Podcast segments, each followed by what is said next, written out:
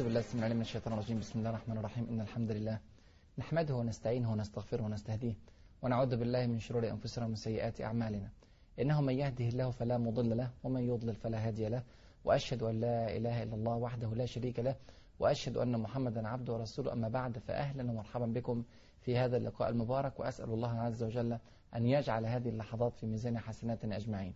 مع الحلقة الثالثة عشرة من حلقات فتح فلسطين والشام وفي الحلقة السابقة تحدثنا عن التقاء خالد بن الوليد رضي الله عنه القائد المعجزة التقائه بالجيوش الإسلامية بقيادة أبي عبيدة وشرحبيل ويزيد رضي الله عنهم وأرضاهم أجمعين وتسلم القيادة من أبي عبيدة وإعطائها إلى خالد بن الوليد ليصبح هو قائد العمليات العسكرية في أرض الشام للجيش الإسلامي.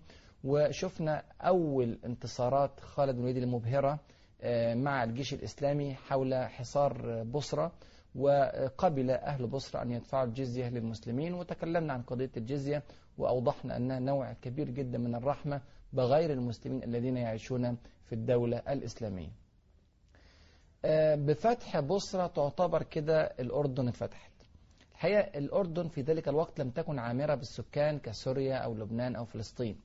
يعني كانت قريبة جدا من الصحراء ولم يكن فيها يعني أماكن كثيرة للحياة ولعل ده اللي يفسر لنا إن جيش يزيد ابن أبي سفيان وجيش شرحبيل بن حسن اللي كان مقرهم الرئيسي في أرض الأردن لم يلقوا قتالا يذكر اللهم في بصرى عندما جاء خالد بن الوليد رضي الله عنه وأرضاه.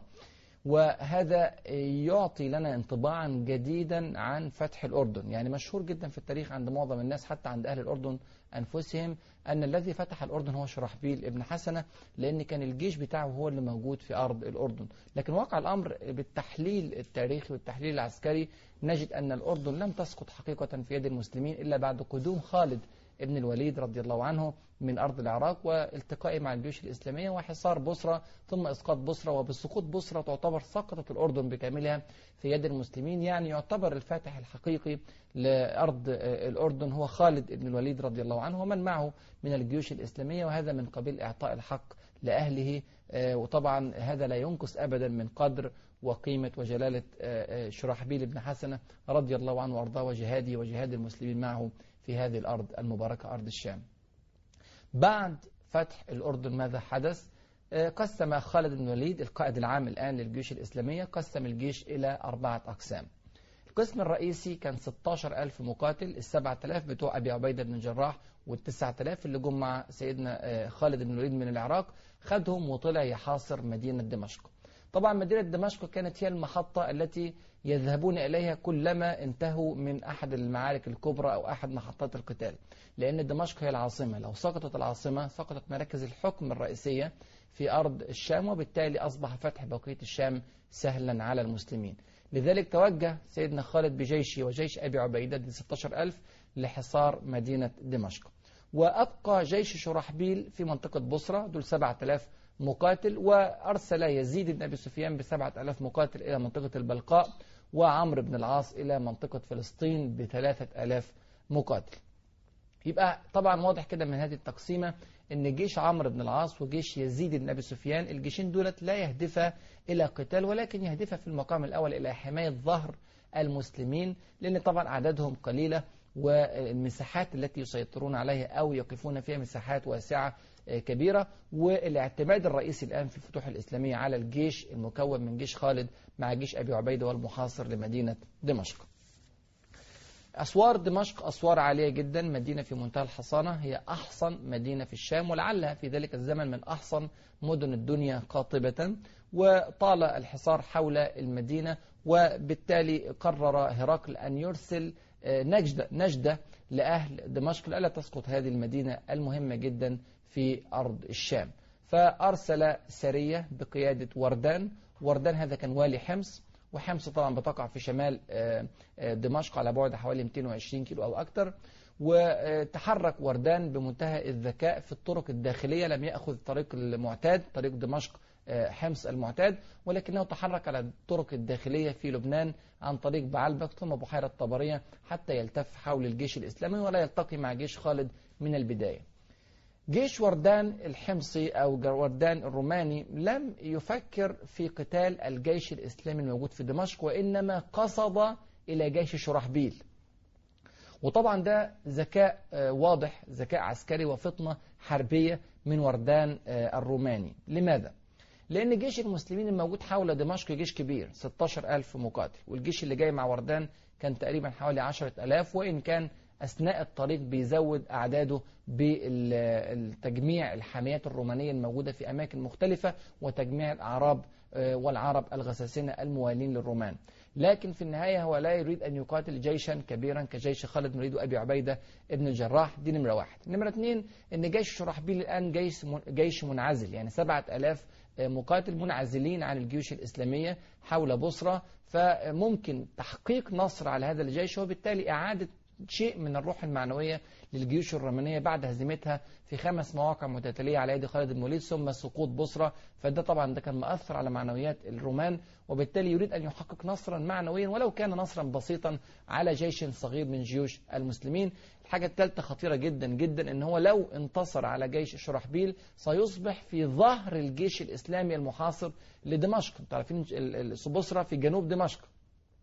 فلو استطاع وردان أن ينتصر على شرحبيل أصبح في جنوب دمشق وبالتالي أصبح محاصرا لجيش خالد بن الوليد وأبي عبيدة بن جراح بينه وبين دمشق. عندها لو خرجت الحامية الرومانية الموجودة في دمشق فإن جيش المسلمين سيحصر بين جيشي وردان وجيش دمشق وبالتالي ممكن يحصل نوع من الهزيمة والخلل في الجيش الإسلامي. الكلام ده كله طبعا كان تفكير وردان وكان تفكير الحقيقة عسكري قيم جدا وبارع جدا لولا أنه جوبه بخالد ابن الوليد رضي الله عنه وأرضاه.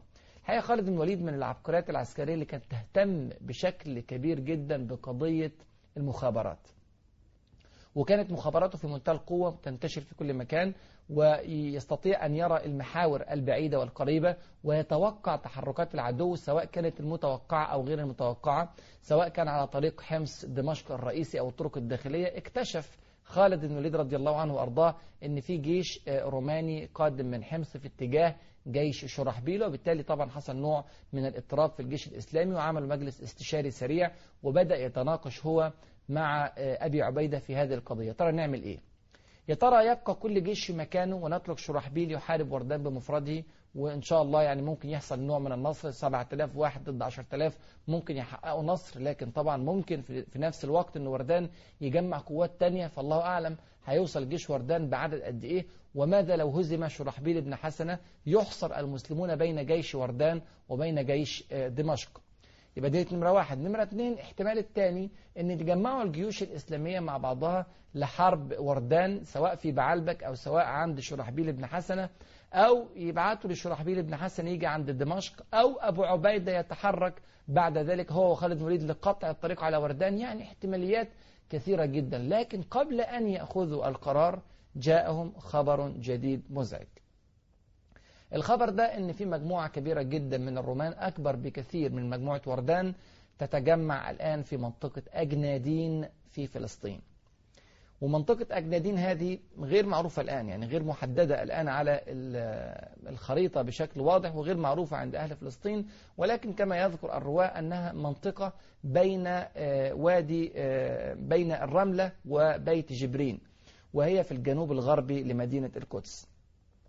وواضح أنها كانت منطقة التقاء طرق يعني الطرق القادمة من الرملة إلى بيت جبرين والطرق القادمة من القدس إلى عسقلان ومن القدس إلى أسدود يعني كانت ملتقى طرق ولم يكن فيها حصون معينة أو قلاع معينة إنما كانت مجرد مكان تلتقي فيه الجيوش الرومانية من هنا وهناك.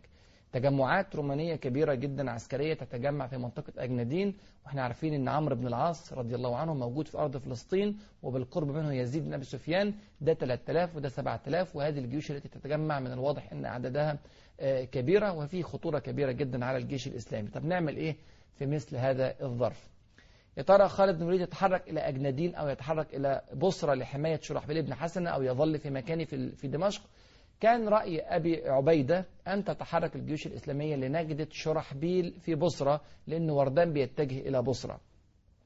لكن خالد بن الوليد كان له رأي مخالف. قال خالد بن الوليد إن جمع الرومان ها هنا في أجنادين يعني الجيش الرئيسي للرومان موجود في أجنادين فأنا أرى أننا لو ذهبنا إلى شرحبيل في بصرة فإن وردان سيأتي إلى بصرة ثم تخرج حامية دمشق من دمشق وتأتي إلى بصرة من شمال بصرة فيحصر المسلمون بين حامية دمشق وبين جيش وردان. لذلك أنا أريد أن أتجنب القتال في هذه المنطقة تماما ولكن نلتقي مع الرومان في المكان الرئيسي الذي يتجمعون فيه وهو أرض أجنادين منطقة أجنادين في فلسطين جنوب غرب القدس. وأبو عبيدة رأى أن هذا الرأي طيب ورأي حسن وبالتالي بدأ سيدنا خالد بن الوليد ينظم الجيوش الإسلامية عشان كلها تلتقي في مكان واحد في أرض أجنادين وأرسل رسالة تحذيرية إلى شرحبيل أن في جيش لوردان الحمصي يأتي إليه قادما من الطرق الداخلية عبر بحيرة طبرية. وحتى قدوم هذه الرسالة من خالد الوليد لم يكن شرحبيل بن حسن يدرك أن هناك جيش روماني قادم إليه. أدرك هذا الأمر قبل قدوم الجيش بليلة واحدة يعني تقريبا مسافة 45 كيلو تحرك بسرعة شرحبيل بن حسن واتجه إلى منطقة أجندين ملتفا حول البحر الميت حتى لا يتعرض للجيوش الرومانية. في نفس الوقت أرسل رسالة لعمرو بن العاص أن يوافيه في منطقة أجنادين وأرسل نفس الرسالة إلى يزيد ابن أبي سفيان وتحرك هو وأبو عبيدة ابن الجراح بسرعة للوصول إلى أجنادين والرسالة الحقيقة اللي أرسلوها اللي أرسلها خالد بن الوليد إلى هذه الجيوش لتحمسهم إلى الخروج رسالة بتعبر فعلا عن طبيعة خالد بن الوليد وبتعبر في نفس الوقت عن طبيعة الجيش الإسلامي اللي انتصر بعد كده زي ما إحنا عارفين في موقعة أجنادين. يا ترى كان إيه اللي في الرسالة؟ ده اللي نعرفه بعد الفاصل. فابقوا معنا بعد الفاصل.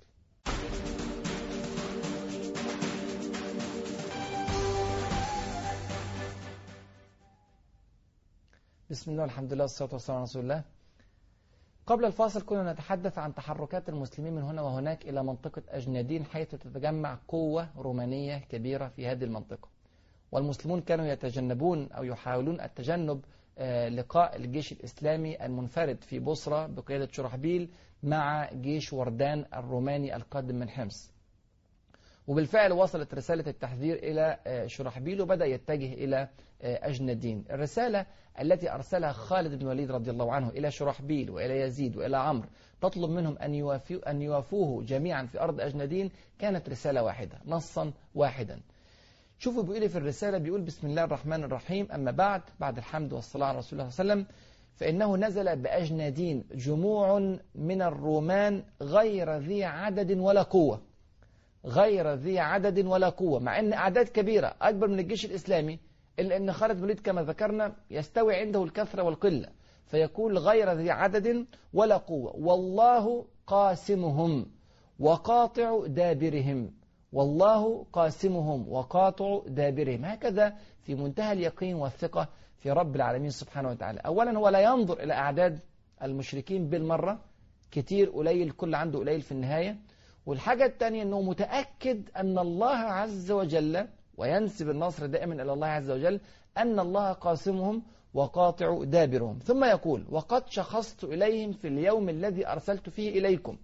يعني أنا جاي بالجيش بتاعي وهذا يرسل نوع من الطمأنينة في الجيوش الإسلامية. إن خالد بن الوليد وأبي عبيدة بن الجراح رضي الله عنهم وأرضاهم يتحركون بجيوشهم الكبيرة 16 ألف مقاتل لنجدة المسلمين فلا يلقى أبدا في قلوبهم الوهن أو الضعف. ثم يقول فإذا قدم, قدم عليكم فانهضوا. لو قدم الجيش الروماني قبل أن آتي فانهضوا إلى عدوكم. ثم يقول بقى كلمات جميلة جدا. يقول انهضوا إليه في أحسن عدتكم وأصح نيتكم. الله أكبر.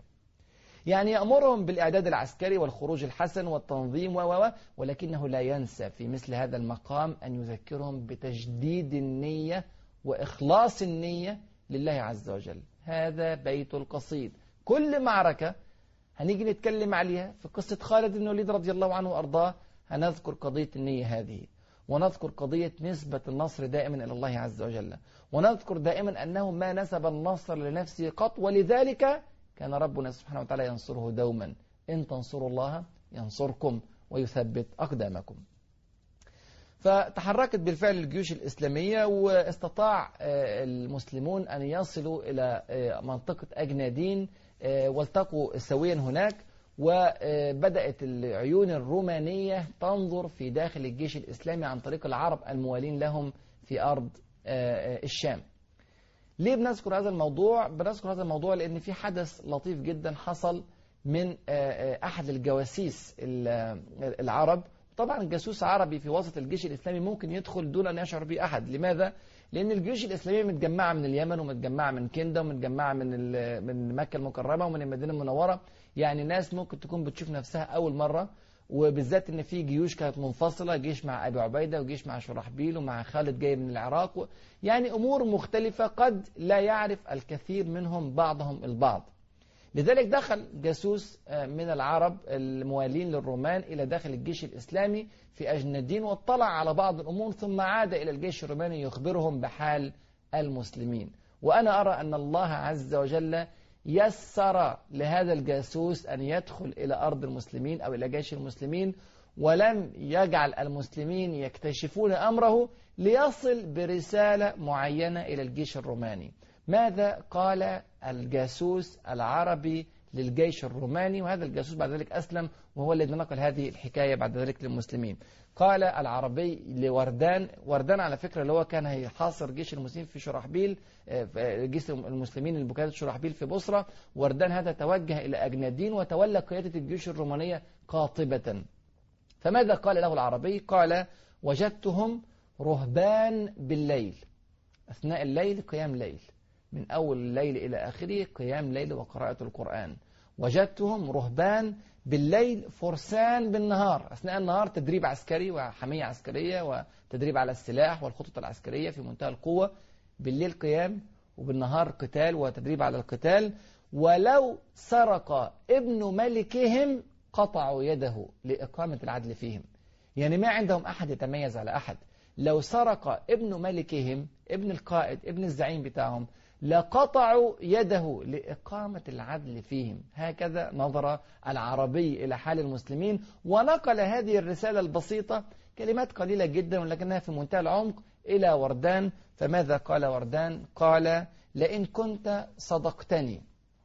يعني لو كان فعلا الوصف اللي ده سليم. لئن كنت صدقتني فبطن الأرض خير لي من لقائهم على ظهرها. وددت والله أن الأمر بيني وبينهم كفافا. ما أنتصر عليهم وما ينتصرون علي. يعني نخرج متعادلين ده يبقى كويس قوي. لكن تخيل مدى الرهبة والرعب الذي ألقاه ربنا سبحانه وتعالى في قلوب المشركين عندما رأوا هذه الصورة البهية للجيش الإسلامي. هي دي يا إخواني وأخواتي الجيوش المنصورة. يعني لعلنا لا نتكلم كثيرا على تفاصيلات الخطة وعلى آه، طريقة الحرب وعلى الضرب بالسيف وعلى كذا. لكن هذا رجل غدا عنده قتال وعنده معركة ومع ذلك يشغل نفسه طوال الليل بدل ما ينام أو يستريح يشغل نفسه طول الليل بقراءة القرآن وقيام الليل وذكر الله عز وجل والاستغفار في الأسحار. و ثم يصلي الفجر ثم يبدأ بعد ذلك يومه مبكرا بالتدريب على السلاح وبأخذ الأسباب وبترتيب الخطط. شيء الحياة مبهر ومشرف ورائع وليس هذا في أجندين فقط ولكن في كل معارك المسلمين فما أروع التاريخ الإسلامي. زي ما قلنا إن آه، آه، الرومان يبدو أنهم ما اختاروش أرض أجنادين عشان يحاربوا فيها لأن أجنادين زي ما قلنا لا فيها مدينة كبيرة ولا فيها حصن ولا فيها قلعة ولا فيها أي شيء يخافون عليه ولكن يبدو أنها كانت مجرد مكان لتجميع الجيوش وخالد بن الوليد هو الذي باغتهم في هذا المكان وأتى إليهم قبل أن يستعدوا لمغادرة المكان لعلهم كانوا يذهبون إلى بصرة لتحريرها من أيدي المسلمين لعلهم كانوا يذهبون إلى القدس لحمايتها إلى دمشق لحمايتها الله أعلم لكنهم كانوا في النهاية آه، بغتوا بجيش خالد بن الوليد رضي الله عنه وأرضاه في أرض آه، آه، أجنادين. يوم المعركة. يوم معركة أجندين وأجندين يوم من أيام الله عز وجل. ومن أشهر المعارك في تاريخ المسلمين كانت في 27 جمادة الأولى سنة 13 هجرية وده بيوافق 30 يوليو سنة 634 ميلادية. الجو كان حر جدا ودي كانت رحمة بالمسلمين. الحرارة ديت كانت رحمة بالمسلمين وضرر كبير على الرومان لأن الرومان لا يستطيعون القتال في الجو الحار بينما أتى المسلمون من الصحراء القاحلة من مكة من المدينة من غيرها من البلاد الحارة. فكانت الفرصة أكبر عند المسلمين والكلام ده كان بعد نحو شهرين تقريبا من فتح بصرة. جيش الرومان في موقعة أجندين وصل إلى أكثر من مئة ألف مقاتل. مئة ألف مقاتل. بينما الجيش الإسلامي زي ما قلنا 33 ألف مقاتل. المئة ألف مقاتل دولت كان منهم سبعين ألف مقاتل الحامية الرومانية الرئيسية الموجودة في أرض فلسطين وكانت موجودة في شمال فلسطين وحركها هرقل إلى منطقة أجنادين بالإضافة للثلاثين ألف اللي, جم مع وردان. وردان لما بدأ, بدأ يتحرك من حمص كان 10000 لكن في طريقه هو يسير إلى حمص كان بيجمع الحاميات الرومانية في المدن المختلفة التي تمر الذي التي يمر بها والأعراب الموالين للرومان. فوصل الجيش الروماني إلى 100 ألف أو يزيد إذا حسبنا الأعراب والغساسنة الذين انضموا إلى الجيش الروماني. جيش المسلمين كان قوامه زي ما قلنا 33 ألف وكان خالد بن الوليد أعطي الصلاحيات كاملة والظاهر أن صلاحياته كانت عالية جدا جدا جدا لدرجة أنه بدأ يغير من القيادات ولم يأخذ من القيادات الأولى إلا أبا عبيدة ابن الجراح رضي الله عنه وأرضاه. نظم الجيش بتاعه سيدنا خالد وضع نفسه على مقدمة الجيش وضع في القلب على المشاة أبا عبيدة ابن الجراح رضي الله عنه وأرضاه وعلى الميمنة معاذ ابن جبل رضي الله عنه وأرضاه. إمام العلماء. وأعلم الأمة بالحلال والحرام لكنه ترك المسجد وترك دور العبادة وترك الاعتكاف وترك كل ذلك وذهب للجهاد في سبيل الله. وكان في جيش أبي عبيدة فاختاره خالد بن الوليد رضي الله عنه ليكون زعيم الميمنة أو قائد الميمنة. وعلى الميسرة كان سعيد بن عامر رضي الله عنه هو الذي أتى بمدد لو تذكروا من 700 مقاتل إلى المسلمين في أرض الشام وعلى الفرسان سعيد بن زيد رضي الله عنه وأرضاه وهو من العشرة المبشرين بالجنة. ووضع خالد بن الوليد رضي الله عنه وأرضاه النساء في خلف الجيش حتى يحمسن الجيش للقتال. وطبعا وقفة وتساؤل لماذا جاءت النساء إلى أرض القتال؟ الحقيقة إخواننا المسلمين كانوا بيعيشوا في مواقع الجهاد وفي أراضي الجهاد عيشة عادية جدا. وكأنهم يخرجون إلى نزهة أو يخرجون إلى حياة عادية جدا أو زي أي واحد فينا بيجي له عقد يشتغل في بلد تانية فطالع ومعاه زوجته ومعاه أولاده. المسلمين كانوا بيعملوا كده في أرض الجهاد. لأنه بيخرج من أرض الجهاد بيخرج لأرض الجهاد سنة واثنين وثلاثة وأربعة وأكتر ومش عارف هيرجع إمتى. سبحان الله خرج المسلمون يعني في سنة 12 هجرية منهم من لم يعد إلى المدينة المنورة إلا في 18 أو 20 أو 22 هجرية بل إن منهم من استشهد في هذه البلاد وعاش أو عاش في هذه البلاد وما عاد إلى المدينة قط. فواخدين معهم النساء بل إن منهم من كان يتزوج في أرض القتال. ولعل من أشهر الأمثلة أبان ابن سعيد بن العاص رضي الله عنه وأرضاه من الصحابة الكرام تزوج ليلة أجنادين تزوج ليلة أجنادين وكان يقاتل في يوم أجنادين وهو في أول ليلة من ليالي زواجه. ترى ماذا حدث في أرض أجنادين ماذا فعل 33 ألف مسلم ضد 100 ألف روماني أو يزيد؟ ماذا فعل وردان القائد الروماني المحنك الذي جاء من حمص حتى وصل إلى أجنادين وماذا فعل أمامه القائد العبقري الفذ المسلم خالد بن الوليد رضي الله عنه وأرضاه؟